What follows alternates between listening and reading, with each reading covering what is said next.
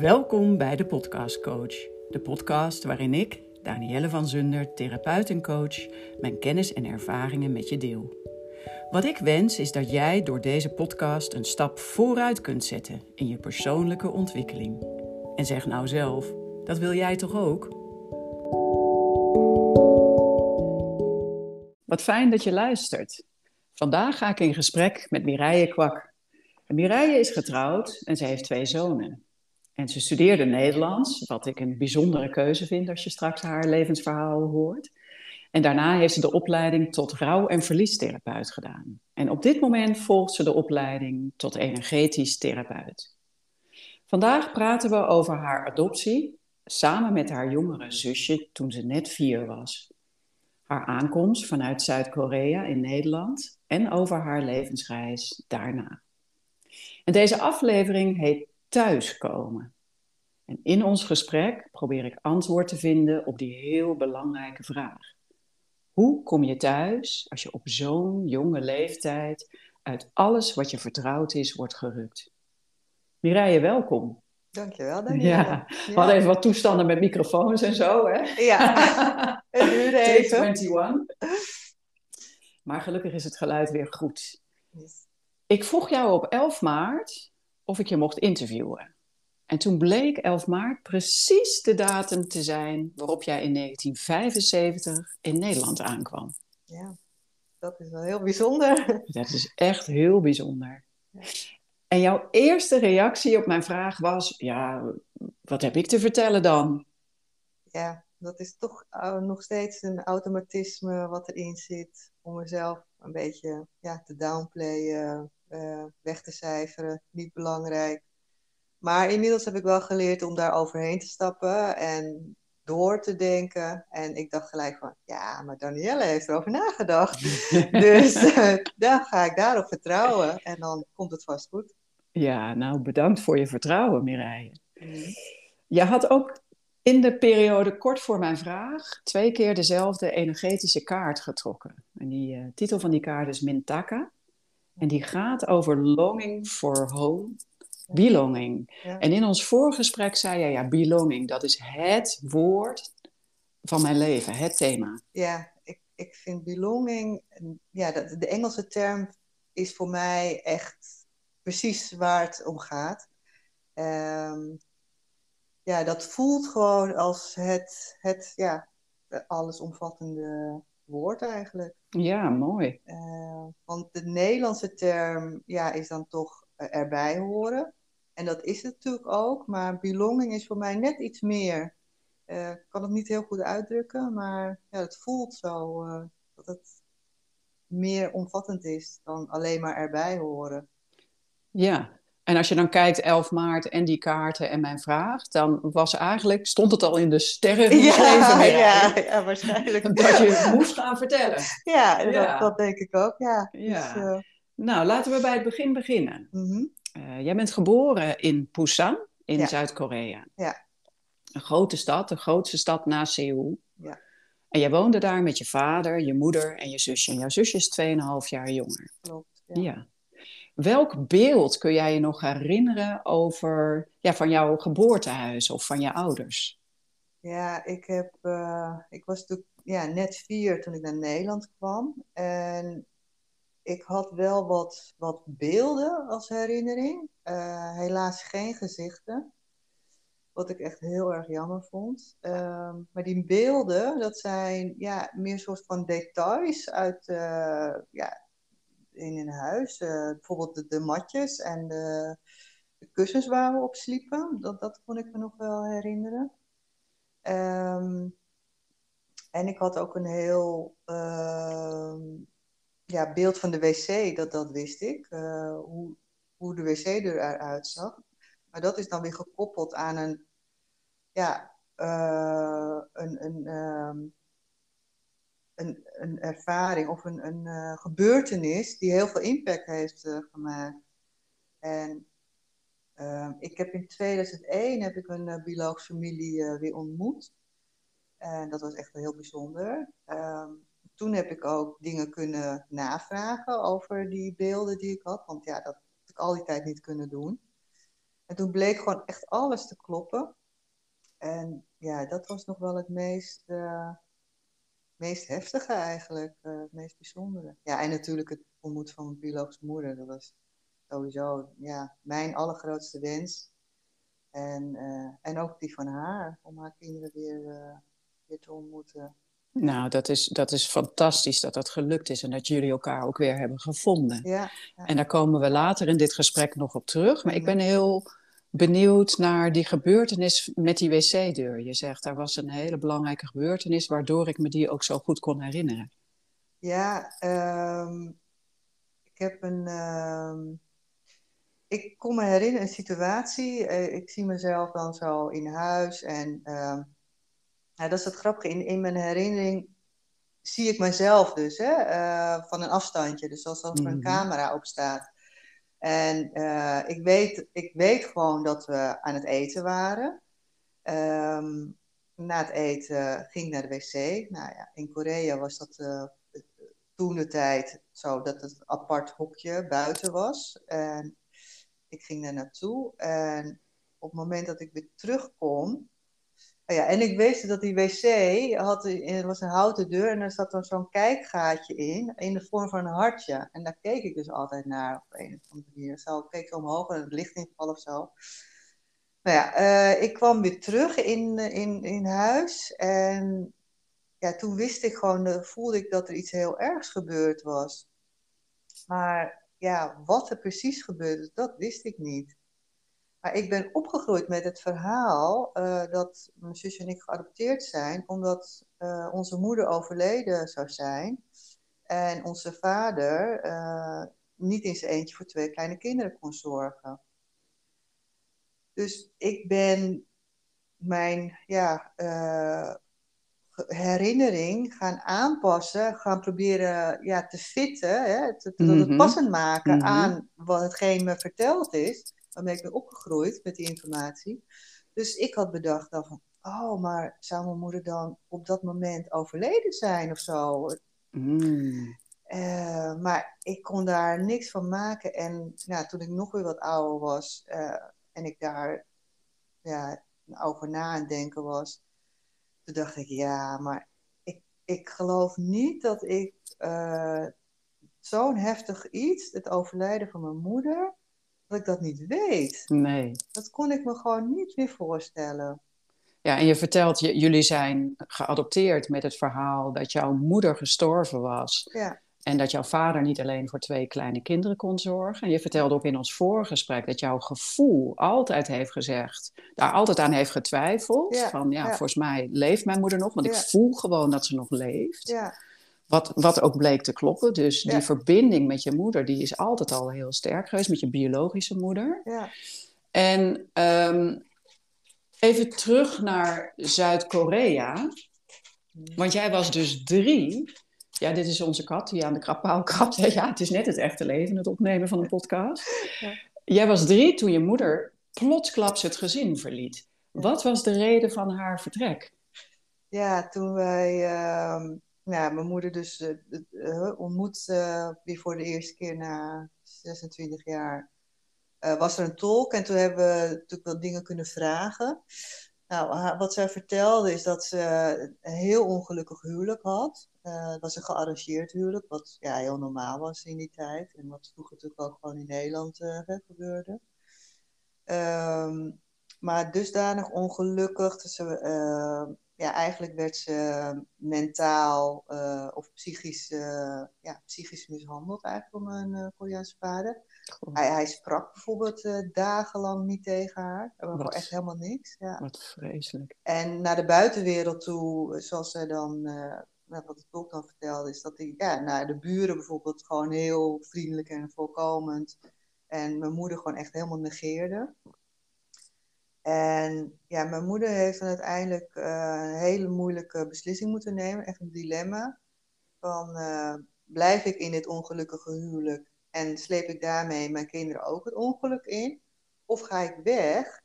Ehm, maar in de wetenschap dat ze ons niet mee kon nemen. Ehm, omdat in Korea de vaders, de mannen, die houden het recht op de kinderen. En Ja, en officieel in die tijd kon je ook niet eens scheiden, maar ja, dat gebeurde natuurlijk wel. Ze gingen natuurlijk gewoon uit elkaar.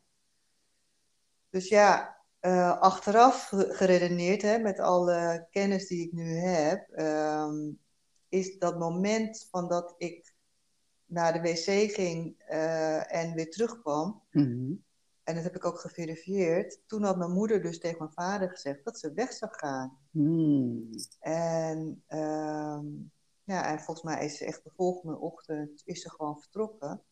En dat is ook iets, uh, ik had ook altijd het idee van ja, ik kan me helemaal niks van een afscheid herinneren. Of dat mijn moeder iets gezegd heeft, of van doe dit of dat, of nou ja, iets. En um, nou, dat heb ik ook nagevraagd. En toen zei ze, nee, ik heb geen afscheid genomen, ik ben gewoon weggegaan. Hmm. En wat was de verwachting van jouw moeder, denk je? Dat zij wegging en zij heeft korte tijd daarna heeft zij werk gevonden, vertelde je in het voorgesprek. Ja. Wat was haar verwachting ten aanzien van jullie en ten aanzien van jullie relatie? Ja, nou ja, zij verwachtte dat wij werden opgevoed verder door uh, haar ex-schoonfamilie, uh, door uh, mijn oma. Um, wij woonden ook vlakbij mijn oma's huis. Volgens mij was mijn opa al heel vroeg overleden, maar dat durf ik niet met 100% zekerheid te zeggen. Maar in ieder geval die oma, um, ja, daar, daar was ik dus ook uh, eigenlijk elke dag. Ik ging daar zelf van ons eigen huis lopen naar het huis van mijn oma. Um, want ja, het, wij woonden uh, heel klein. En toen mijn zusje was geboren, was, dan, uh, ja, was het helemaal gewoon echt heel, heel klein. En dan ging ik gewoon in mijn eentje ja, naar mijn oma toe, blijkbaar. Die woonde echt op zo'n, daar zijn we dus ook geweest, op zo'n echt traditioneel Koreaans huis, maar vrij groot en met zo'n erf. En ja, uh, nou ja, goed, omdat je als vrouw, Koreaans vrouw, echt introuwt in de familie van je man. en omdat we dan vlakbij onze oma woonden, had mijn moeder gehoopt en verwacht dat wij ja, door oma verder en andere tantes opgevoed zouden worden. Ja, en dan, en dan uh, denk je nu mogelijk als luisteraar van, nou oké, je moeder is weggegaan. Nou, niet oké, want dat is verschrikkelijk als je moeder weggaat, als überhaupt een van je ouders weggaat. Maar dat verklaart nog niet waarom jullie geadopteerd zijn. Dus wat gebeurde er kort daarna? Ja, nou ja, de, mijn moeder die was dan naar haar moeder uh, vertrokken en woonde op een klein flatje en inderdaad werk gevonden. En na een tijdje, toen zij uh, van haar eerste salaris, uh, had ze kleertjes voor ons gekocht, want het was ja, wintertijd toen. En ze wilde ons weer opzoeken, dus dat heeft ze gedaan. en toen waren wij al weg. En niemand van de familie van mijn vader kon haar vertellen waar we waren. Alleen maar dat we weg waren. Dus ja, dat was echt uh, heel traumatisch voor mijn moeder. En mijn moeder die had ook helemaal niks, had ook helemaal geen enkele foto van ons. Had helemaal niks van ons. En uh, mijn vader is oudste zoon. Dus hij is niet oudste kind, want ik heb oude tantes. Uh, maar oudste zoon. En oudste zonen zijn ja, heel belangrijk in Korea. Ja, toen helemaal en nu eigenlijk nog steeds wel. Dat, uh, ja, die hebben allerlei soort van privileges. En hij had dus uh, ons al heel snel weggebracht naar een, uh, ja, kinderthuis. Zonder consultatie van zijn ouders of, of broers of zussen of wat dan ook. Dus ook echt helemaal niemand, behalve jouw vader, wist waar jullie waren? Ja, ja, ze vermoeden wel wat, maar daar werd ook helemaal niet over gesproken. En, nee, en toen wij onze uh, familie dan weer... We hadden in eerste instantie uh, schriftelijk contact toen we onze familie weer hadden gevonden. En dat was dan met een eh, broer van mijn vader, een jongere broer. En daaruit bleek dat onze vader dus hertrouwd was... En nog drie dochters heeft gekregen. Dus ja, dat zijn feite drie halfzussen van ons. En hij had uh, een fotootje meegestuurd van die kinderen en met uh, datum erbij. En dan blijkt dus dat die eerste eigenlijk vrij snel geboren is nadat nadat wij weg eh, waren. Dus dat is allemaal heel rap achter elkaar gebeurd. Ja, dus daaruit zou je kunnen concluderen dat je vader die nieuwe vrouw al had ontmoet. Zij vrij snel zwanger werd en hij opnieuw een gezin is Ja, gestart. ja ik heb op een of andere manier heb ik het eh, idee dat, eh, dat hij haar al kende. Ja. Mireille, neem ons eens mee naar dat... voor- Ja, ik ben er echt stupefait over, ondanks dat je me dit al hebt verteld, dat je moeder is weg, je bent drie op dat moment, jouw Ja. zusje was één, Ja, ruim één, ja. en ineens word je uit je huis geplukt en naar een of ander wildvreemde plek gebracht, ja. naar Ja. een kinderthuis. Wat herinner jij je van Nou, daar dat moment? herinner, herinner ik me dus echt helemaal niks van. Ik, ik denk dat het zo traumatisch is geweest, zo'n schok, dat ik, ik heb daar gewoon echt nul herinneringen aan. Het is gewoon echt, echt een gat. Ehm, ik heb, eh, ja, weet niks van de twee kinderen thuis, want we hebben er in twee gezeten. Eh, vanuit Busan zijn we daarna nog naar eh, Seoul gegaan, omdat vanuit Seoul, ja, is even het cru, cru gezegd, het distributiepunt, van Oh. waaruit de kinderen naar over de hele wereld werden gezonden. Ehm, maar ja, ik ben in, ook in het kinderthuis terug geweest. eh, Mhm. Maar ik had daar nul herkenning. Nul dat ik dacht van, oh, ik herken iets of zo. Dus dat, ja. Dat is echt een zwart gat. Maar de, ja, van daarvoor en daarna eh, heb ik dan wel wat eh, herinneringen. Ook op het moment van aankomen op Schiphol weet ik ook echt helemaal niks. Nou, ik, ik, ik zou nog wel even het moment daarvoor met je willen eh, oppakken, omdat dat ook zo'n moment is waar ik, eh, wat ik me nooit heb gerealiseerd, maar er zit elf uur vliegtijd tussen Zuid-Korea en Nederland. En je zou dan denken, ik, niet geadopteerd, weinig wetend van adoptie, nou, dan is er een blij Nederlands gezin. En dat denkt, eh, oh, eh Mireille en haar zusje, dat nemen wij graag op in ons gezin. Dus wij vliegen naar Seoul en we halen ze op.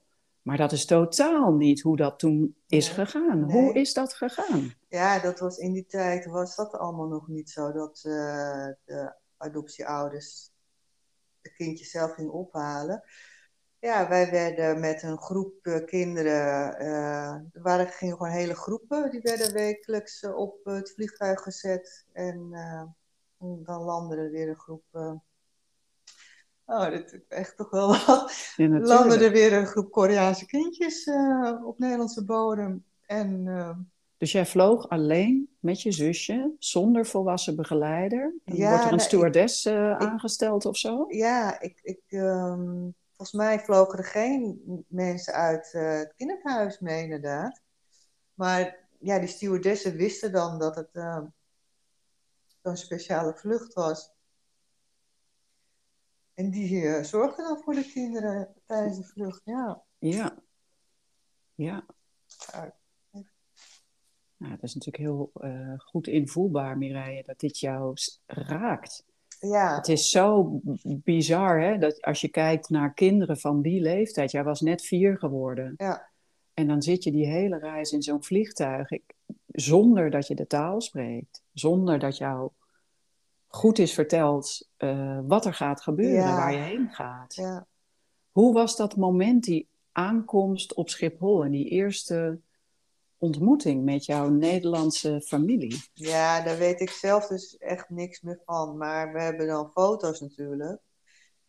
En eh, ook een, f- ja, een groepsfoto van hè, dat alle kindjes eh, daar zitten. En, eh, en dan een foto dat ik op de arm bij mijn vader en eh, bij mijn moeder en met mijn zusje ook allebei zo'n foto. Ja, ik, ik vind het vrij moeilijk om naar die foto te kijken. Dus ik kijk daar echt heel zelden naar. Maar nu heb ik dat weer eh, onlangs gedaan. En ja, dan zie ik gewoon een, een meisje wat eh, ja, totaal over de toeren is eigenlijk. Gewoon niet weet wat er gebeurt. Ehm, helemaal rode wangen en rode ogen van het huilen.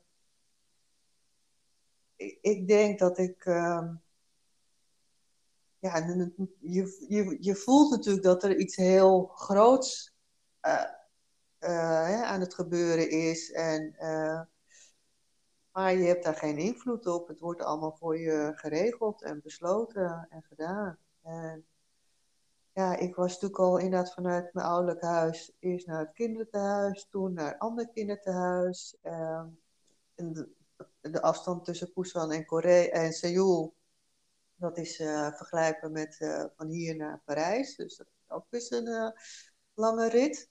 En in die tijd waren er nog geen sneltreinen of iets dergelijks, die er nu wel zijn, altijd. Ehm, ja, en dan zo'n ellenlange vlucht in het, het, vliegtuig. Ja, ik, ik, was, ik was gewoon heel erg moe ook. En wat mijn ouders hier in Nederland vertelden, is dat ze toen ze ons opgehaald hadden en uh, nou, dan hadden ze dan uh, als advies gekregen een klein rondje door het huis, even laten zien. En, uh, en daarna laten slapen. Dus ik werd naar, nou ja, dan naar mijn kamer gebracht. En ik heb 24 uur geslapen. 24 uur? Ja. Zo ja. Zo uitgeput was je. Ja, ja. echt uitgeput, ja. Ja. ja. Jemige Mireille, wat een ongelofelijke ervaring. Ik kan me ook zo voorstellen dat, dat dat contrast zo groot is. Dat dan jouw Nederlandse ouders helemaal blij zijn. En jij, wat je ook aangeeft, van zo verdrietig en eigenlijk blinde paniek van wat gebeurt hier? Ja, ja. ja dat is op die foto ja, goed te zien mijn ouders heel blij zijn. En, en ja, dat ik ja, niet blij ben. Nee, ja, wat zou nee. ik zeggen. Ja. ja. Hey, en, en we maken een kleine sprong vooruit, een kleintje. Mm. Want ja, dan, dan ben jij ineens in Nederland. Je spreekt de taal nog niet, maar je gaf aan, dat heb ik heel snel geleerd. Ja, ja. Um, en jij ging vrij snel naar school, naar de kleuterschool. Ja, ik was, um, ik was vier geworden vlak daarvoor, voordat ik naar Nederland kwam. Uh, en ja, in Nederland ga je natuurlijk op je vierde, mag je naar school. Nou, de eerste twee weken um, was gewoon echt acclimatiseren en was er ook geadviseerd aan mijn ouders om uh, ja, hè, niks te doen en geen activiteit of zo. En uh, toen ben ik niet direct naar, uh, daarna naar de kleuterschool gegaan, maar nog even uh, twee weken naar de peuterschool om ja, te wennen. En, nou, en dat ging uh, heel goed allemaal. En ja, vervolgens ging ik naar school. En ja, dat vond ik heel erg leuk. Dat kan ik me nog heel goed herinneren, die eerste schooldag. Ja. Dat ik daar Meteen ook? Ja, ik vond het echt superleuk. Ik uh, vond het wel spannend natuurlijk, maar in mijn herinnering, ik zie mezelf zo voor de klas staan, want de juf ging mij dan voorstellen als een nieuw kindje. En uh, nou, dit is Mireille en uh, nou, hè, bla bla. En uh, toen zei ze van, nou, zoek maar een plekje uit om te zitten. Dus ik keek zo het klaslokaal rond. En toen ging ik in de poppenhoek zitten. Daar was nog een vrije stoel. Van die roodtalm kuipstoeltjes. En, en toen zei de juffrouw van, nee, dit is niet helemaal de bedoeling. Maar uh, ga maar naast Marieke zitten. Want daar is nog een uh, lege stoel. Hmm. En dat deed ik. En ja, Marieke, dat was uh, vanaf dag één. Toen is het mijn beste vriendin geworden. Oh, dus dat heeft bijzonder. ook zo moeten zijn. Ja, ja. wat bijzonder. Ja. Wat bijzonder. Maar Mireille, ik vind echt...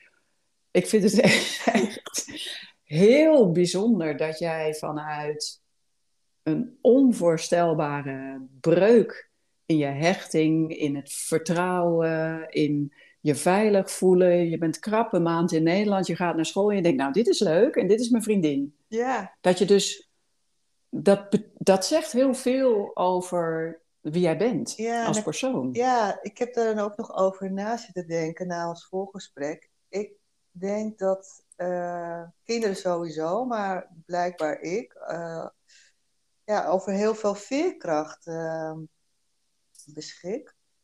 En um, ja, er is nog zo'n Engelse term, resilience. Hè? Ja, ja die, die mooi, vind ik ja. ook zo mooi. Mm. En dat, dat is natuurlijk hetzelfde, maar in het Engels klinkt het op een of andere manier mooier.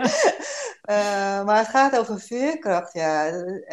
Um, en ja, ik, ik was ook heel leergierig als kind altijd. Dus ik, ja, en mijn, mijn vader schepte ook eigenlijk altijd wel op. Die, die zei altijd zo'n zo, zo zinnetje wat ik nou ja, kan dromen. Van binnen een half jaar kon ik alles wat een Nederlands kind ook kon. Wauw. En misschien nog wel beter. heel, heel bijzonder. Ja. ja. en als je dan kijkt, ik noemde de term net al even hechting. Mm. Gewoon in de ontwikkelingspsychologie zie je dat de eerste zeven levensjaren het allerbelangrijkst zijn. Hechting duurt veel langer nog, loopt nog veel verder door. Maar die eerste zeven levensjaren zijn ongelooflijk belangrijk om tot een goede hechting te komen. Ja. Nou, er is bij jou natuurlijk eh, een enorm trauma in opgetreden. Ja. Maar je zei tegen mij, een paar dagen terug, zei je, nou, totdat ik zeven of acht jaar oud was, dus toen je drie tot vier jaar in Nederland was, bij je Nederlandse gezin, ja. Toen was het thuis nog wel leuk. En je had het ook naar je zin op school, je had een goede vriendin. Maar vanaf dat moment is er voor jou echt iets wezenlijks veranderd. Wat is er toen gebeurd? Ja, uh, toen. Maar ja, ik wil dit, die gebeurtenis, die uh, heb ik pas later, echt op latere leeftijd, uh, heb ik dat kunnen bedenken van, oh, maar daardoor is dat veranderd. Nou, ik herinner me dus uh, die gebeurtenis, dat was een ruzie met mijn moeder.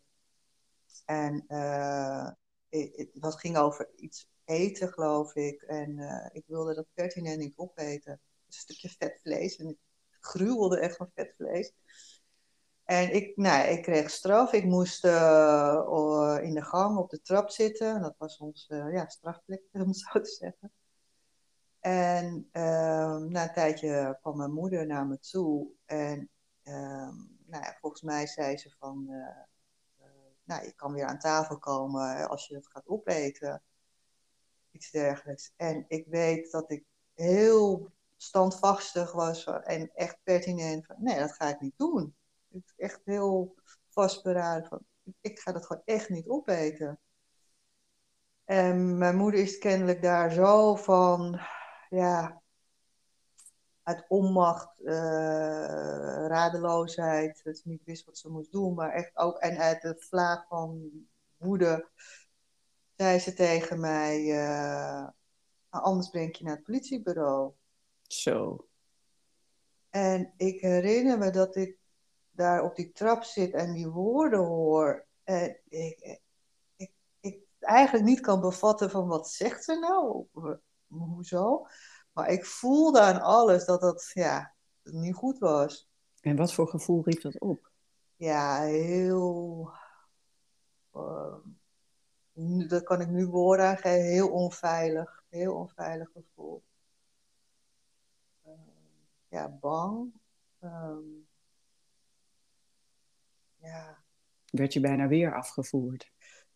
Inderdaad, ja. Daar kwam het wel op neer. Maar die, ja, dat is zo heftig geweest dat ik uh, die herinnering, ik heb het eigenlijk direct geblokt. Want uh, ja, ik, ik met terugredeneren moet ik een jaar of zeven zijn geweest. Of acht, hooguit. En uh, ik, ik, ik heb het mezelf pas weer herinnerd toen ik 29 was. Ja, dus zo, zo heftig ja. uh, was dat voor jou. Ja. En dat moet ook iets hebben gedaan in de relatie tussen jou en je moeder, vanuit jou. Ja, dat heb ik me ook toen pas gerealiseerd. Uh, dat ik ja, letterlijk afstand heb genomen van haar. Om jezelf te beschermen. Ja, ja, ja. zelfbescherming. Heftig, ja, heel heftig. Wilde jij ook thuis weg? Ja, ja. Ja, ja want die, die, die, dat, dat uh, had ik altijd... Uh, ja, dan s'avonds, uh, als ik in bed lag, van die ja, wegloopplannen. Maar ik had me, ik, daarvoor had ik dat niet. Dus ik, ik wist ook niet waarom, waar dat dan vandaan was gekomen. En toen ik me dat voorval dus weer kon herinneren, en was weer veel later, ja, ik heb zoveel zelfanalyse gedaan, Ehm, ja, toen vielen dus de puzzelstukjes in elkaar. Want toen dacht ik, oh, maar daardoor zus. En, en ja, ik heb me dus inderdaad zo opgesteld naar mijn moeder. En ja, dat heeft mijn moeder natuurlijk ook gevoeld. Dus ja, daarom is onze band ook uh, helemaal niet hecht geworden. En, uh, um, maar ja, om terug te komen op je vraag. Ik, ik, ik, uh, ja, er was dan weer eens wat voorgevallen overdag. En ik, ik voelde mij heel erg ja, niet gezien. Um, en dan dacht, zat ik altijd plannen te bedenken van, nou, ik, ik ga weglopen, ik, morgen ga ik weg. En dan zal, ze, zal ze leren en dan, zal, dan zal ze wel uh, ja, het erg vinden dat ik echt zo... zo zal het er betaald zetten. Ja, en dan had ik echt zo'n zo, zo film... Uh, beeld van, uh, de, oh, het spijt me en ik, zal, ik zal niet meer zo onaardig tegen je doen en sorry. En dan, ja, zo'n ja, happy end, dat droomde ik eigenlijk altijd. Maar ik was altijd al heel praktisch, ook als een jong kind. Toen dacht ik echt van, ja, maar oké, maar waar ga ik dan naartoe? En waar moet ik dan slapen? En waar, waar haal ik dan eten vandaan? En ik dacht ook van, oh, maar dan zie ik Marieke niet meer, mijn beste vriendin. Ja, oh. En dan dacht ik al van, oké, dan ga ik het morgen tegen Marieke zeggen. En dan kan ik de dag daarna kan ik dan weg. Hmm.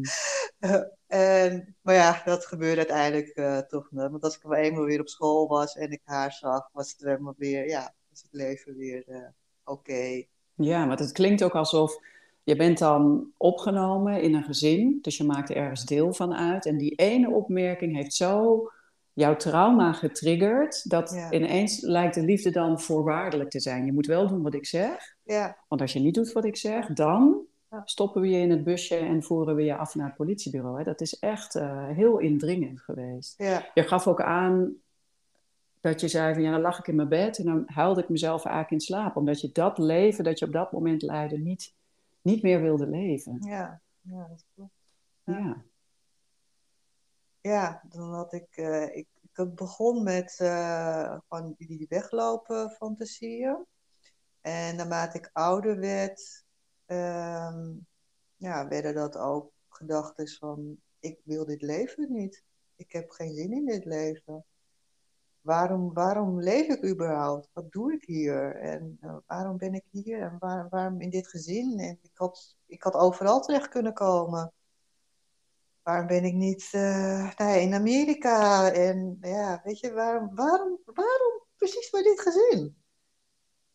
Uh, maar ja, daar, daar kon ik natuurlijk mijn hoofd over breken en daar kreeg ik natuurlijk nooit een antwoord op. Ik kon geen antwoord op vinden.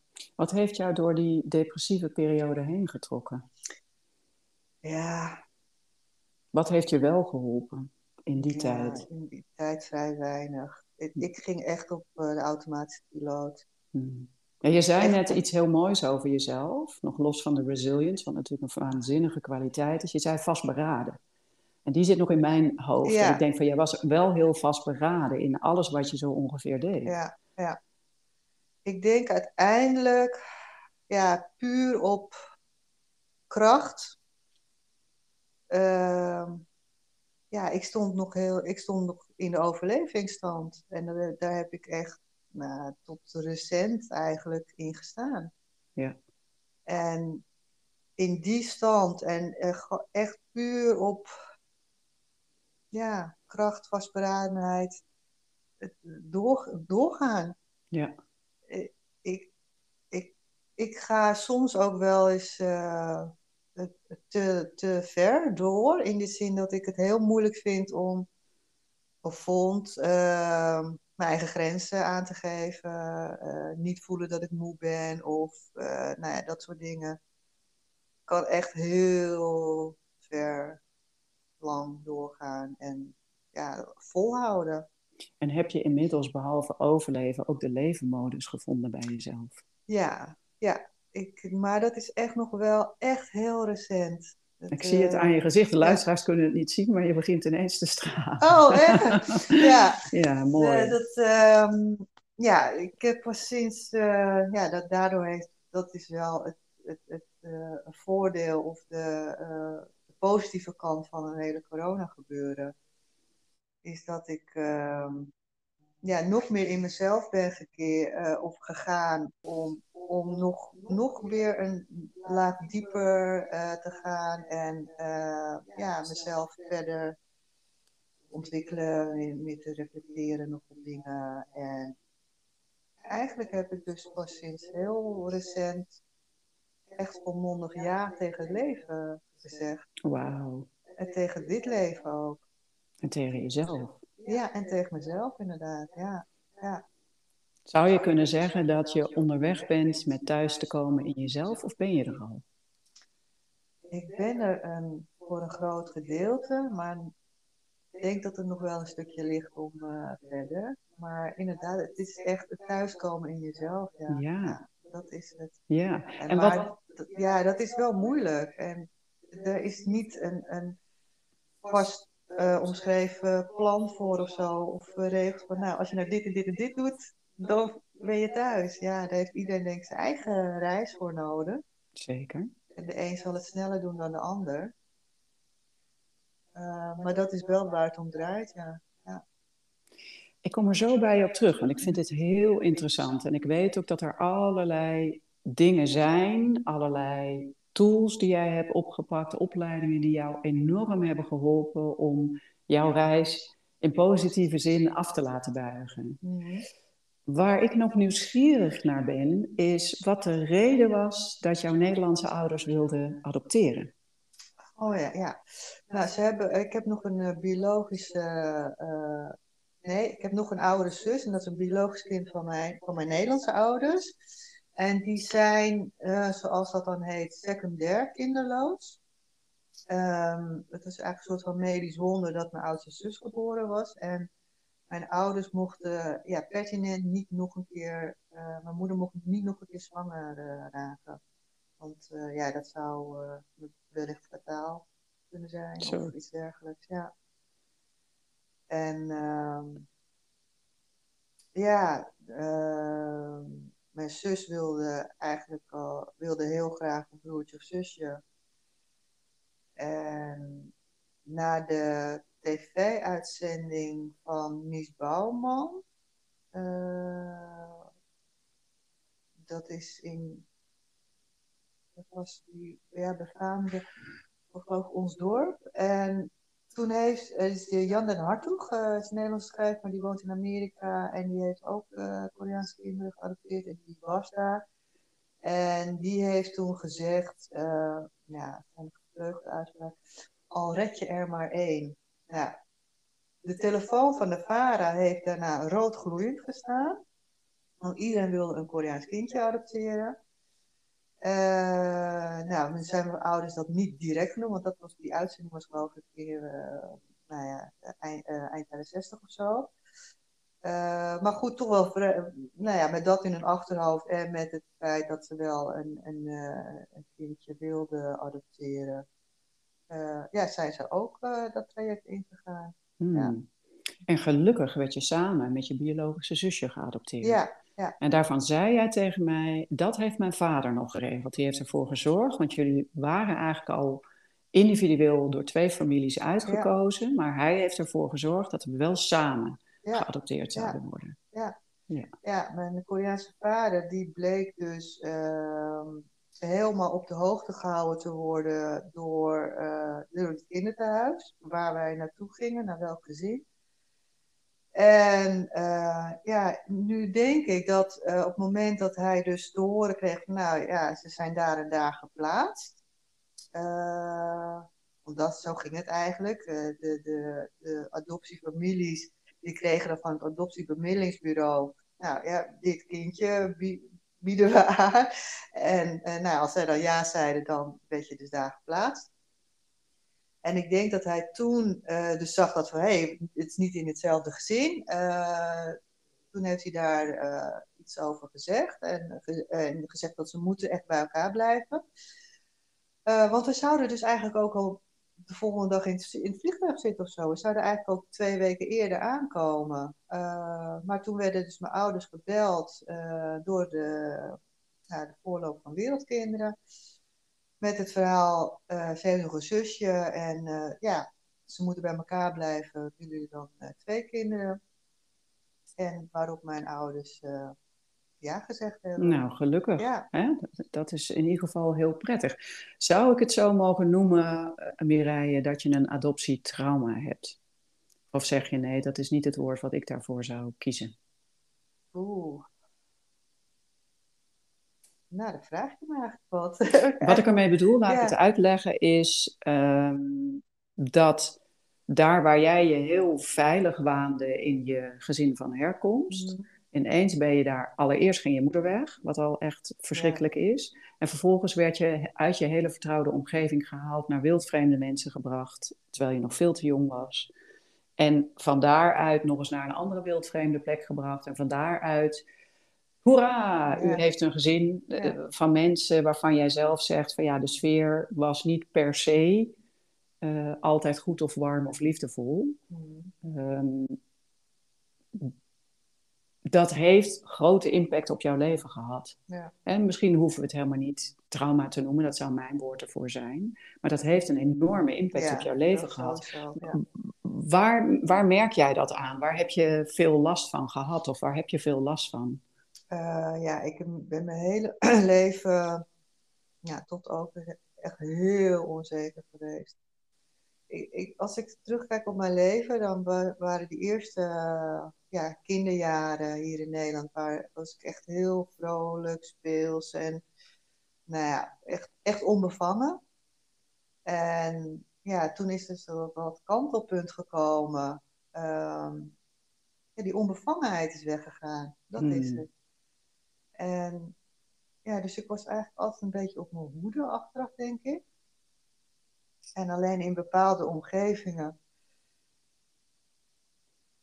Um, ja, dat, dat doet me veel. Als ik het nu zo voor mezelf terughoud, denk ik, ja. Ja, dat emotioneert je. Ja, dat emotioneert me. Ja, dan denk ik, oh, wat vind ik het ja, zielig voor mijn kleine ik, dat ik, dat ik die onbevangenheid al zo snel kwijt ben geraakt. Ja. En, maar ja, ik, zoals ik vertelde, ik vond school vond ik heel erg leuk. Dus dat, dus dat was eigenlijk mijn veilige haven. Ja. Ik ging ook heel graag naar school. Uh, ja, ik was een kind wat het jammer vond als het, als het vakantie was. dat is echt bizar. Oh, jij uh, was die ene.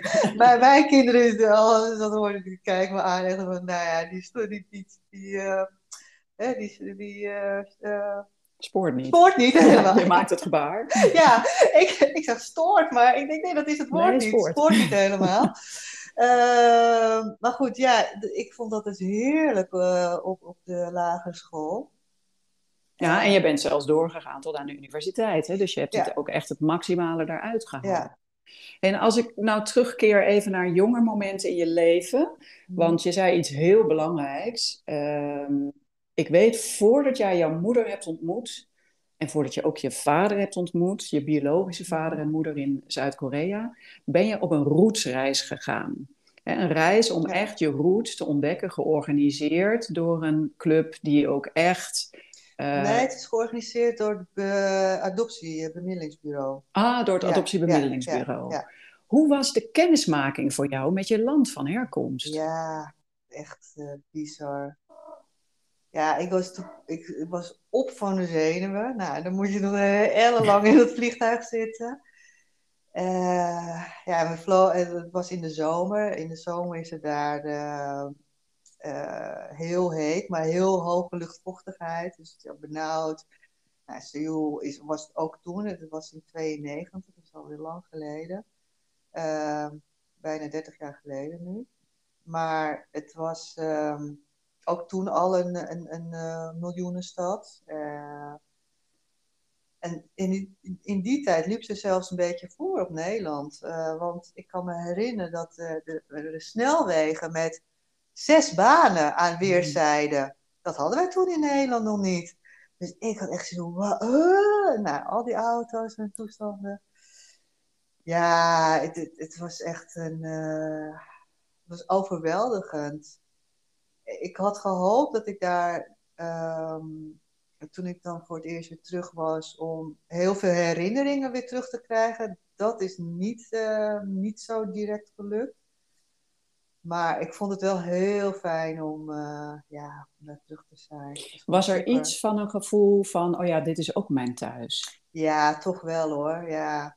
Maar ik, ik, ik denk ook dat het, uh, ik was toen 21, dus ja, ik ben toch al heel lang in Nederland, heel erg gewesterd. Um, het was heel dubbel. Ik vond het heel fijn om in het land te zijn, maar qua gedrag en qua. Uh, ja, ik ben natuurlijk uh, een vrouw. En vrouwen in Korea, zeker in die tijd, ja, die, die, mochten nog helemaal niet zoveel. En, en uh, ja, dus ja, je ziet er dan Koreaans uit, maar je spreekt de taal niet. dus dat is heel, heel, heel ja. raar weer. Het is. Ja, dit hoor ik wel vaker van mensen die geadopteerd zijn. Dat ze dan zeggen van ja, ik ben niet uh, thuis in de ene cultuur, maar ik ben ook niet thuis in de andere cultuur. En daarom zei ik ook van dan is het thuiskomen echt in jezelf. Ja, ja maar dat is dan ook de, de ja, opdracht, dus aanhalingstekens, die, die, die je te doen hebt. Omdat je het niet, ja, je kunt het inderdaad niet vinden in, niet helemaal vinden in je land van herkomst, maar ook ja, niet helemaal hier. Je blijft altijd, voor mijn gevoel, een beetje tussen twee werelden in. Aan de ene kant kun je natuurlijk ook zien van, hè, je hebt uh, de best of both worlds. Uh, dat, dat is natuurlijk uh, de, de, mooie, de, de positieve kijken naar. Uh, maar de pessimistische ja, is dat je nergens bij hoort. En het erge zit er natuurlijk tussenin. En dan ja, kun je alleen, uiteindelijk kun je dan alleen nog maar in dat thuiskomen bij jezelf.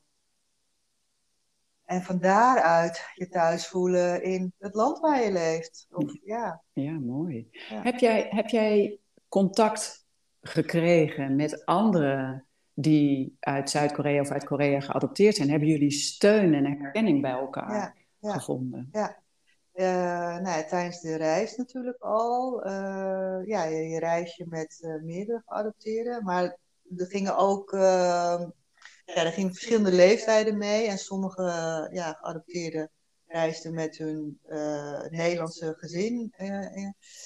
en, en anderen niet. Dus er waren ook ja, ouders bij. Ehm, maar met de groep geadopteerden, ik heb me uit, die, uit mijn groep heb ik met twee uh, meisjes uh, ja, nog steeds contact. Dat zijn echt mm. ja, vriendinnen voor het leven geworden. Ja, oh, wat fijn. En ja, en ook wel een, een niet onbelangrijk detail is dat ik mijn man heb ontmoet tijdens die reis. Ruben. Ja. Ruben is jouw man. Ja. Wat deed Ruben op die reis? Ja, hij is uh, Nederlands, maar uh, hij was met zijn ouders en zijn twee zussen mee. Hij is de oudste van het gezin. En zijn jongste zusje is ook geadopteerd uit Korea. Mm. Uh, maar ja, zij was dus nog heel jong en uh, reisde dus met, met haar uh, ja, ouders en haar broers, broer en zus mee. Ehm, en Ruben die was toen 19 en zijn ouders die hadden gezegd, nou ja, we gaan die reis maken en ja, vind je het leuk om mee te gaan of niet? Hè? Hij kon kiezen. En hij had zoiets van, ja, nou ja, Korea, dat vind ik wel uh, een bijzonder land. Dat is niet zo dat ik daar zelf zo 1, 2, 3 naartoe ga. Dus hij is eigenlijk mee. Ja, en met, met ja, de jongeren van, van de groep gingen we het s'avonds altijd even ja, wat drinken of kletsen. En, de ouders die gingen daar. En je had natuurlijk een paar echt jongere kinderen, die, die trokken natuurlijk ook een beetje naar elkaar. Dus ja, dat ging echt totaal onverwacht. Uh, ja, binnen een week. De reis duurde drie weken, maar binnen de eerste week. Uh, ja, Vlam in de pan. Ja, was het aan. het was aan. Ja. ja. En je bent nog steeds samen met Ruben. Ja, dus, ja, uh, jullie zijn al heel lang ja, samen. komende zomer 30 jaar. 30 jaar en een eigen gezin gesticht. Ja, fantastisch. Nou, we komen er zo zeker op het moment dat jij moeder werd, komen we nog uitgebreid bij jouw eigen gezin uh, terug. Maar hartstikke mooi cadeau dat jij daar voor het eerst in je land van herkomst was en daar dan verliefd wordt. En ja. Je eerste relatie was het ook volgens mij. Ja, eerste echte relatie. Ja, ja. mooi. Hartstikke mooi. hey, en jij bent uh, daarna, ik heb een hele mooie foto van jou met je biologische moeder gezien en je lijkt ook op haar. Hmm. Ze is echt een knappe vrouw, net als jij. dus ik weet dat je haar hebt ontmoet, heb je me ook verteld, meerdere keren zelfs. Ja. Um, Kun je mij dat moment beschrijven? Want ik weet, je hebt gezocht. Um, dat, dat, dat korten we even, even in. Maar dan komt er dat moment van aankomst. Volgens mij was het in Seoul, klopt dat? Nou ja, ik was, uh, ik, ik was al in, uh, in Korea, in Seoul. Want daar volgde ik een, uh, ja, um, een programma voor geadopteerden, overseas noemen ze dat dan. Waar allerlei workshops. Uh, zat ik op de uh, campus van een uh, vrouwenuniversiteit. Over de taal, cultuur, nou, noem maar op. En na afloop ehm, ging, vlogen mijn zus en haar toenmalige vriend en Ruben vloog ook in, in. En toen zijn we gezamenlijk met z'n vieren zijn we, hebben de sneltrein genomen van Seoul naar Busan. En naast het station van uh, Busan, uh, het treinstation, dat een groot hotel. En in die lobby van dat hotel hadden we afgesproken om elkaar te ontmoeten. Mijn moeder, mijn Koreaanse moeder, dacht ik alleen. Nou, we zitten in die trein, dat is ook een treinreis van uh, vier à vijf uur. Uh, allemaal zenuwachtig. En, maar die trein zit afgeladen vol, was druk. En nou, mijn toenmalige zwager, die was trouwens ook uh, Koreaans geadopteerd. Maar uh, had al langer contact met zijn biologische familie en hij sprak ook een beetje Koreaans. Nou goed. Hij zei van, ja, nee, uh, als we zo aankomen, dan is het handiger, laten we alle mensen eruit gaan en dan kunnen wij op ons gemak onze bagage pakken en eruit. Oké, nou, ik, zoals ik toen nog altijd was, volgzaam, deed ik dat braaf. Terwijl ik eigenlijk als eerste die trein had willen uitspringen. Maar goed, wij gaan die trein uit en eigenlijk in mijn beleving is dat hele perron is al verlaten. We lopen door een, in mijn beleving ook een soort van bijna leeg station. Dus al die mensen zijn hè, allemaal al de stad in. En we lopen uh, het station uit en dat heeft een teluut naar beneden.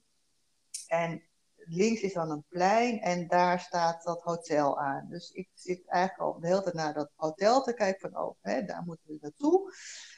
En er komen een man en een vrouw, een Koreaanse man en vrouw, komen ons tegemoet lopen. En wij lopen met z'n zo op een rijtje. En, uh, en het bijzondere is, ze lopen echt naar mij toe. En niet hè, om te passeren, maar echt recht op mij af. En die uh, nou ja, man spreekt me aan en die vraagt in het Engels niet where are you from, maar are you from Nederlanden? Ik zeg yes. En vervolgens zegt hij gelijk, this is your mother. Nou, ik had het niet meer. Echt totaal onverwachts, maar het, ja, dat was echt een heel, hele mooie ontmoeting. Want mijn lichaam voelde gewoon gelijk al dat het mijn moeder was. Mm. Dus zonder dat ik haar eigenlijk nog echt gezien had, omdat hij mij aansprak. En dat bleek achteraf mijn uh, neef te zijn. Um, was ik op hem geconcentreerd. En ik had alleen maar gezegd van ja, er is nog een vrouw, maar ik had helemaal niet naar haar gekeken. En pas op het moment dat hij zegt, this is your mother, ja, kijk ik naar haar en we vallen elkaar gelijk in de armen. Ja, dat was echt heel, heel mooi. Wat een ontzettend emotioneel moment. Ja, heel emotioneel, ja. ja. ja. En wat mooi ook dat je zegt, mijn, mijn, mijn lichaam, mijn gevoel snelde al vooruit. Hè? Ja. Toch die, dat je helemaal energetisch aangesloten bent. Precies. Ja, ja. En waar hebben jullie over kunnen spreken in die eerste ontmoeting? Nou, in die eerste ontmoeting eigenlijk nergens over. We hebben eigenlijk alleen maar daar gezeten. Nou, toen gingen we dus naar, naar die lobby. En um, toen bleken daar dus nog veel meer mensen te zitten. Uh, ik dacht, huh? uh, want, nou ja, mijn moeder en die neef waren er dus. Um, een vriendin van mijn moeder was er. Een uh, hele oude Koreaanse man die de tolk moest zijn, maar die geen woord heeft gesproken. Uh, mijn uh, Koreaanse tante, dus de zus van mijn moeder, en de Koreaanse oom. broer van mijn moeder uit Seoul. En hij had zijn jongste zoon meegenomen. Dus er waren gewoon zeven Koreaanse mensen daar, die daar zaten. Waarvan ik dacht van, maar wie is, wie zijn dat allemaal? ik had echt geen flauw idee. Echt geen flauw idee. En mijn oom uit Seoul, die bleek, uh, die bleek vloeiend uh, Engels te spreken. Hmm, dat is fijn. Ja, die heeft een eigen bedrijf gehad, of nog steeds, uh, maar die had een eigen bedrijf. En heeft ook een tijd met zijn gezin op de Filipijnen gewoond. Dus die kon vertalen voor jou. Ja, die kon de tolk zijn. Die, ja, maar uiteindelijk, ik kan me niet echt herinneren. Ik heb geen, niet echt vragen gesteld of zo. Het, het was gewoon meer. Ja, je zit ook helemaal in die familie natuurlijk. Hè? Dus dat is ook, ja, je hebt ook respect voor elkaar, kan ik me voorstellen. Je had mogelijk verwacht alleen je moeder te ontmoeten. Ja. En is de hele familie daar. Dat leidt tot, tot, tot uh, ja. Ik was gewoon overdonderd. En ik, ik, we zijn toen nog twee weken daar geweest. En ja, je wordt echt letterlijk geleefd. Het was echt heel fijn, maar ik, ik ja, heb geen moment uh, bedacht van, oh, nu ga ik dit doen of zo. Want dat werd allemaal ja, Voor je gepland en voor je geregeld, ja. Hey, en gelukkig, daarna ben jij nog drie keer naar Zuid-Korea geweest. Ook samen met je gezin. Maar vooral de laatste reis uh, die je samen deed met je zusje en een tolk. Daarin heb je echt je moeder kunnen spreken en vragen kunnen stellen waar je al heel lang ja. behoefte aan had. Hoe, hoe, was dat gesprek? Ja, dat was ook weer. Ja, we hadden een kort gesprek uh, wel met een tolk uh, die ik later had geregeld, die eerste keer uh, de ontmoeting. Dus toen hebben we wel echt kunnen gaan zitten en wat vragen kunnen stellen.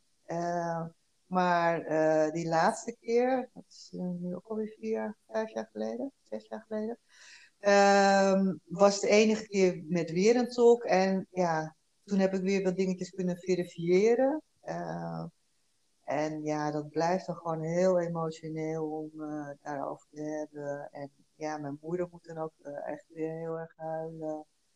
Uh, dus Want daar is het ook echt, ja. Zij, ja, het feit dat ze, dat ze, de, dat ze toen, nadat ze weg was gegaan bij mijn vader en, en ons, en dat ze dan terugkwam uh, om ons op te zoeken en, en dat wij er dan al niet meer waren. Dat, dat is voor haar zo'n groot trauma geweest. Dus zij was haar kinderen echt letterlijk kwijt. En niemand die haar kon vertellen waar we waren. Nou ja, had ze natuurlijk wel bedacht dat we dan in het buitenland zouden zijn. Maar ja, waar in godsnaam? Dat kan over de hele wereld zijn. En daarnaast dacht ze ook, wist ze ook letterlijk niet hoe wij nog überhaupt in leven waren dus jij zat, jij, jij zat al met twijfels in Nederland van met het verhaal, mijn moeder is gestorven. Ja. en je moeder andersom dus ook. Wat een immense kwelling. Ja, ja precies. Dat is echt, uh, ja... Is jouw moeder hertrouwd? Nee, nooit hertrouwd. Nooit, uh, nee, nooit een nieuwe man. Ze was echt helemaal uh, klaar met nou ja, die ene slechte relatie. Nu heeft ze wel uh, een uh, relatie. Uh, een vriend die ze al nou, 7, 8 jaar heeft. Dus dat is heel mhm. fijn. Hij is weduwnaar en heeft nou ja, drie volwassen zoons. Van er nog eentje geloof ik wel thuis woont. En nou ja, dat is heel fijn dat, ja. dat, dat ze die hebben. Heeft het contact met jouw moeder um, of, of op welke manier heeft het contact met jouw moeder jou vooruit geholpen? In dat stukje, ja, ik kan me voorstellen, open wond, ja. die je met je mee hebt gedragen. Ja, dat, uh, dat was inderdaad heel, heel helend. Ja, gewoon het feit dat ze er is, dat ik haar ontmoet heb. Uh, dat heeft zoveel gedaan. Ja. Maar ja, tegelijkertijd, het is niet zaligmakend in die zin. Um, zij leeft daar en ik leef hier. En, uh, en met het ontmoeten van je biologische familie komen er weer een heleboel andere vragen waar je niet altijd antwoord op krijgt. Dus het is ook dan wel weer de kunst om ja, blij te zijn met wat je hebt en uh, uh, dingen en, en, en eh, kunnen accepteren dat, dat je niet uh, helemaal de hoed en de rand uh, zult weten. En hmm. dat kan ook niet. En ja, dat, dat moet je dus dan ook niet willen. Nou ja, dat heb ik gelukkig wel uh, ja, geaccepteerd. Maar ik ben uh, wel echt heel, heel dankbaar dat ik haar heb ontmoet. Ja. En, ik voel me daar dan ook echt wel bevoorrecht hoor. Ja. Want ik, ik ken genoeg geadopteerden die dat ja, voorrecht niet hebben. En ja, dat, is, dat blijft echt een open wond, zoals je zegt. Ja. ja. ja. Dat gewoon echt niet weten wie je biologische ouders zijn. Dan is er altijd een heel belangrijk stuk aan je, ja, de roetreis, aan je wortels, dat Ja, blijft je- ontbreken, alsof je aan half je in de grond staat. Ja, aan je Ja. zijn is gewoon er zoveel onbekendheid Ja. is. Ja. Zoveel.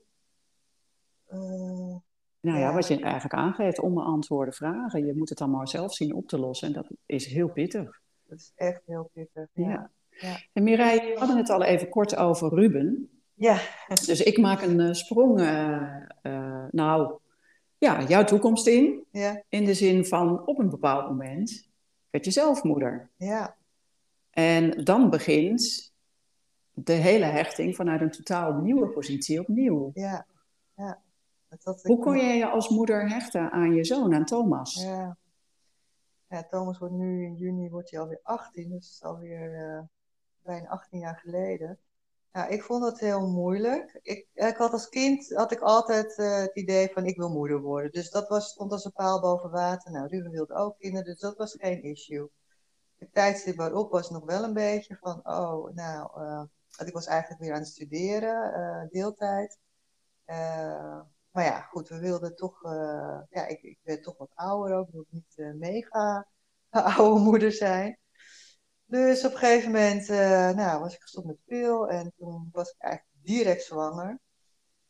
Ehm nou, zwangerschap verliep heel voorspoedig, maar ik was dus druk met die studie. eh, psychologie deelde had, eh, 50% en ik werkte gewoon 80%. En nou ja, dat deed ik gewoon allemaal en poeh, ging maar door en door en door.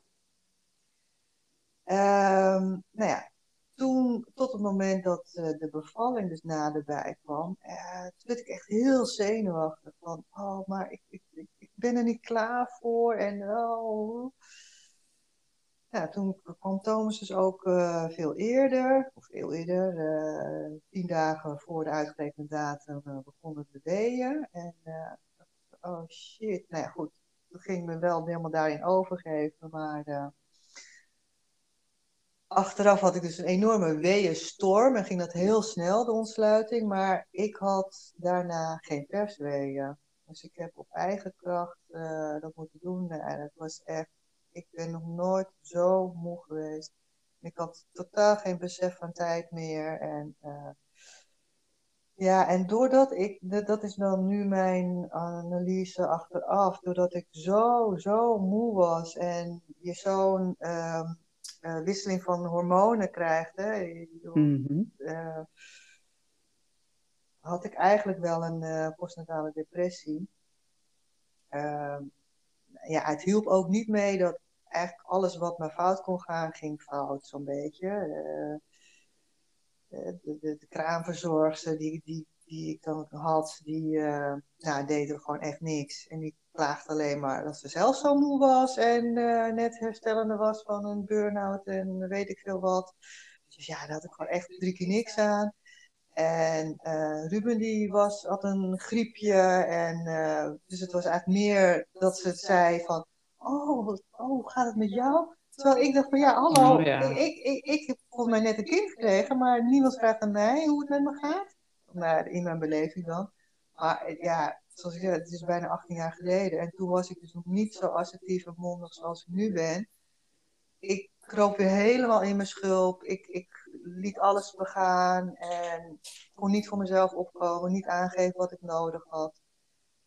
Borstvoeding liep echt, eh, echt helemaal niet. Ik een borstontsteking en nou, echt enorme helspijnen. Eh, ik liep echt op mijn tandvlees. Ik had gevoel dat ik alles alleen moest doen. Ruben die had toen eh, wisseldiensten, dat hij eh qua werk, dus die ook wel s'avonds en s'nachts werken. Kortom, de roze wolk was in het begin eh, Nou, volledig afwezig. Volledig, inderdaad. Het niet ver te zoeken, hij was gewoon echt Hij was er gewoon niet. Precies, het was meer een donkergrijze wolk. Ja, En- en ik heb letterlijk gedacht van, waarom wilde ik dit? Ja, dat Hmm. vond ik toen wel heel erg, maar ik, ik kon niet. Ehm, maar goed, ja, eh, ik- uiteindelijk kwam er ook nog een, een, een eh, relatiecrisis bovenop.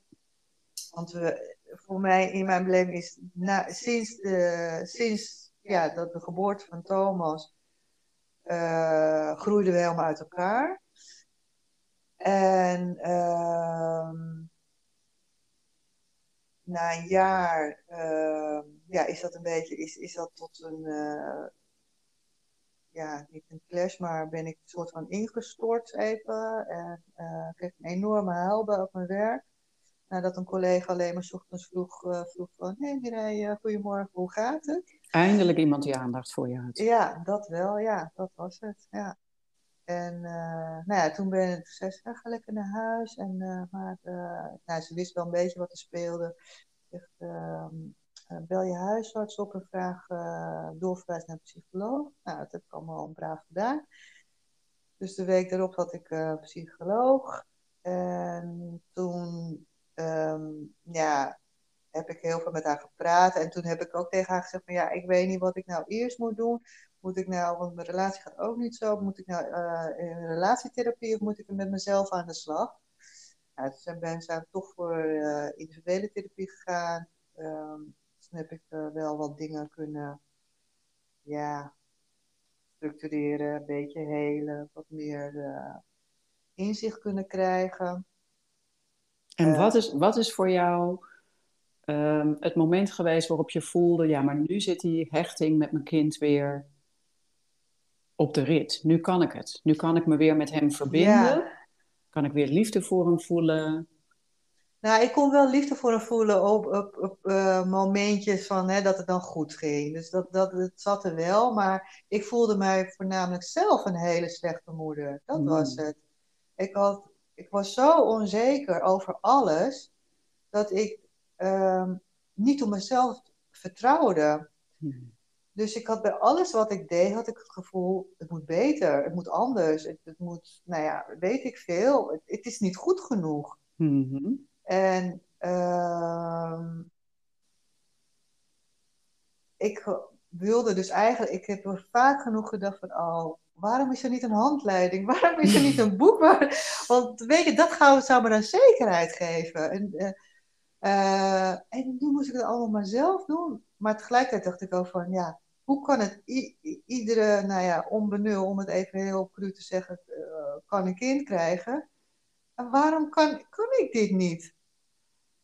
Maar goed, nou ja, ik, ik ging natuurlijk door hè, op mijn eh, kracht en, en mijn eh, Ja, en, vastberadenheid. en je geeft ook aan, nu wordt Thomas binnenkort 18. Je hebt nog een tweede zoon, Stan. Stan Ja. is 13 volgens mij. Ja, die wordt 14, ja. Ja.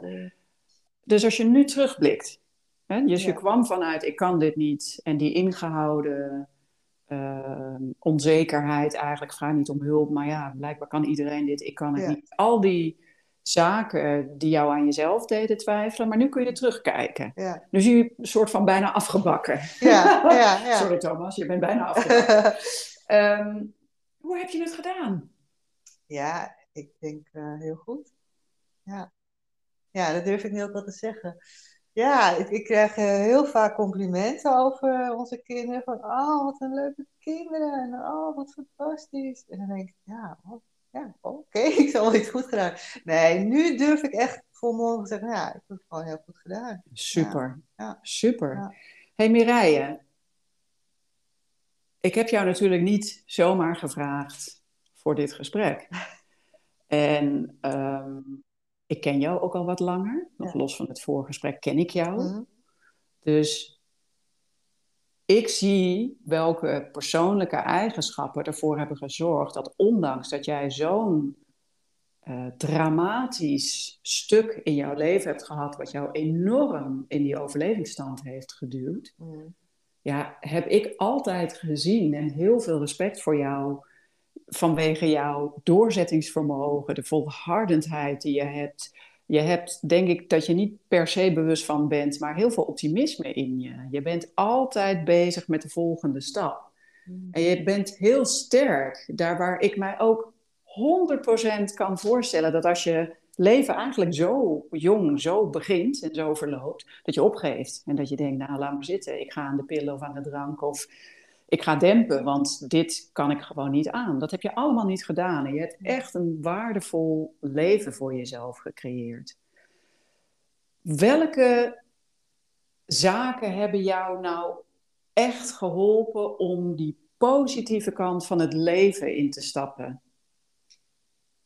Ja, dat zijn meerdere dingen. Ik, uh,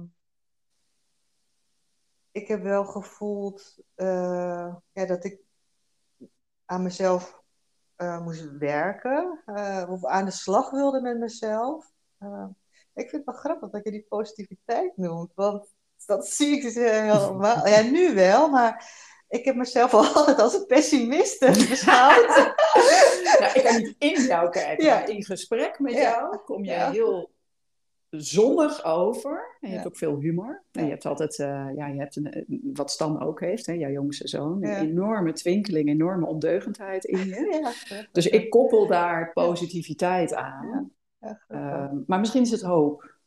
Ja, nou ja, het kan ook wel, nu vind, ben, eh, ben ik wel een stuk positiever, maar ik, ik ja, als ik terugkijk, dat was er echt een, een, ja, een grauwe periode van, van mijn leven. En waarin ik dus, nou bij Vlagen denk ik wel, um, ja, uh, blij ben geweest. Tuurlijk, het is niet alleen maar één bak ellende geweest, maar in de kern was ik gewoon dus dusdanig onzeker, waardoor ik niet happy was met mezelf. Dat, dat is gewoon even de bottom line. Um, ja, maar je vraagt. Oh, ik wil nog één ding zeggen over, toen Thomas dus klein was. Uh, op een gegeven moment uh, had ik een gesprek met Ruben over onze relatie, denk ik, en ook en over, over, over Thomas. En um, waarin hij mij zei van, ja, maar je doet het heel goed als moeder. En, en dat hij, nou ja, echt ja, bewondering daarvoor had. En en pas vanaf dat moment, dus ik moet het dus van een ander horen. De goedkeuring van buitenaf. En ja, en toen pas durfde ik op mezelf te vertrouwen en is hmm. dat gegroeid. En uh, ja. Zo. ja. Maar en, en over mezelf, uh, ja, ik heb, uh, ik ben, ja, ik ben nog in, uh, in een, een kort coachingstraject gegaan met uh, uh, Hildan Westra. Hij is ook zelf geadopteerd, ook uit Korea, en is coach. En, dus dat, dat, dat was heel helpend. Dus ja, iedere keer allemaal stapjes. En in 2012 overleed mijn Nederlandse vader. Nou, dat was ook best wel heftig. Maar het mooie is voor mij, en dat zie ik nu steeds meer, dat dat sinds zijn overlijden is er bij mij heel veel in beweging gekomen. Hmm. Daarvoor was het echt uh, best wel, ja, was het allemaal een beetje vast gaan zitten. Het stroomde allemaal niet en nou, het was allemaal niet zo, uh, ja, ging allemaal niet zo lekker. En door zijn overlijden uh, heb ik mezelf toegestaan om opleiding rouw- en verliesbegeleiding te gaan doen. En die opleiding die was heel therapeutisch, heel helpend. Hmm, het was heel intens, uh, maar uh, ja, dat, was, dat heeft zo heel veel teweeg gebracht. Uh, in goede zin uh, helpend. Ja, en ik heb heel veel boeken gelezen. Ehm, ja, soort zelfhulpboeken, maar ja, van alles. Ja, en dan kom ik toch weer op die la afgelopen twee jaar uit. Uh, de coronajaren. Ja, de coronajaren. Daarin heb ik uh, ja, spiritueel echt een stap gemaakt. Uh, in sneltreinvaart. en ja, ik voel me daar heel goed bij. Dus dat is... Ja. Als ik het zo mag noemen, Mireille, want ik heb jou natuurlijk ook in die twee jaar een aantal keren meegemaakt ben je vanuit strijden naar liefde overgestapt. Ja, ja. Dat was voor mij de overgang, dat ik dacht, oh wauw. Ja. En dat je dat echt fully Ik weet niet wat het embrace, dat is. Ja, ja, ja, nou ja, precies. Soms is de Engels net even wat mooier. Ja. Ja, ja. maar echt, maar toen in die periode, dus echt letterlijk voor mezelf, heb ik echt ja tegen het leven gezegd. Hmm. Eh, ja, hè, dat ik hier ben en dat ik hier eh, nu een, een, een eh, ja, dat het leven een ervaring is. En, en zo. Ja, ik, ik heb heel lang geworsteld ook met van, ja, wat, wat, wat is mijn zielsmissie? Wat is het doel in mijn leven? Waarom ben ik nou hier? En dan dacht ik altijd dat het heel groot en meeslepend moest zijn. En dan ging ik mezelf vergelijken met Jan en Alleman, ook met jou. En dan dacht ik, ja, wauw, jeetje, Danielle, doe dat toch maar. Die stamt gewoon zo'n praktijk uit de grond en dat loopt. En, uh, en ja, dan vind ik dat dat ook allemaal moet kunnen en doen.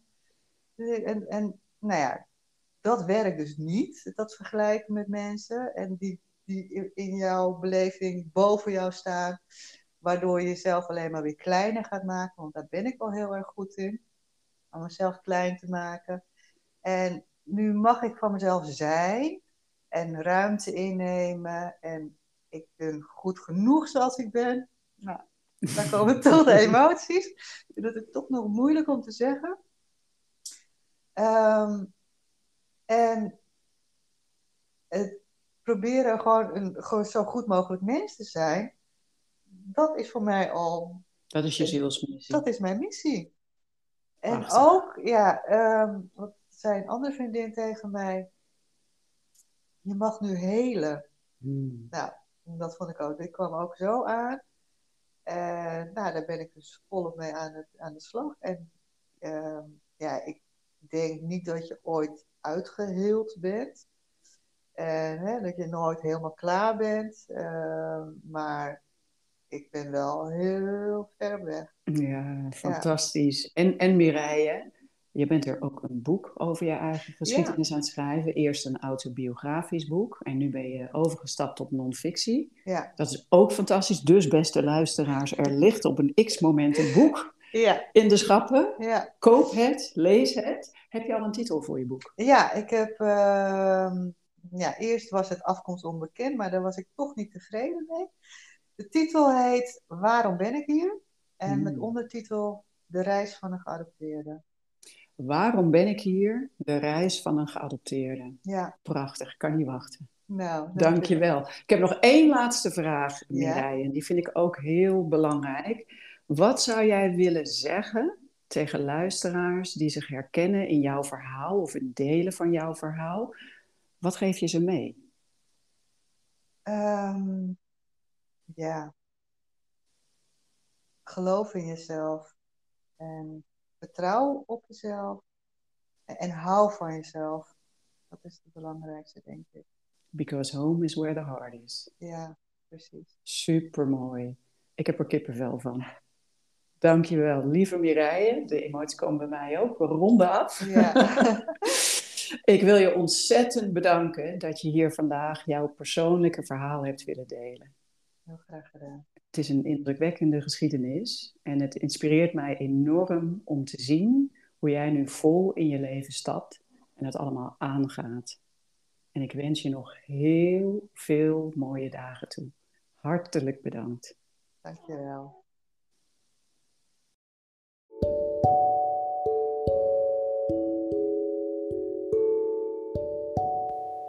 Bedankt dat je luisterde naar de Podcast Coach. De podcast die ik met veel liefde maak voor omvatten.nl. Ben je enthousiast over deze podcast? Abonneer jezelf op de serie en laat een review achter. Zou het niet fantastisch zijn als iedereen zich op een laagdrempelige manier persoonlijk kan ontwikkelen? Dat kan door de podcast te delen met je vrienden, kennissen, familie en collega's. En zo help jij mee om iedereen een beetje gelukkiger te maken. Wil je meer weten over het aanbod van omvatten.nl? Kijk dan op onze website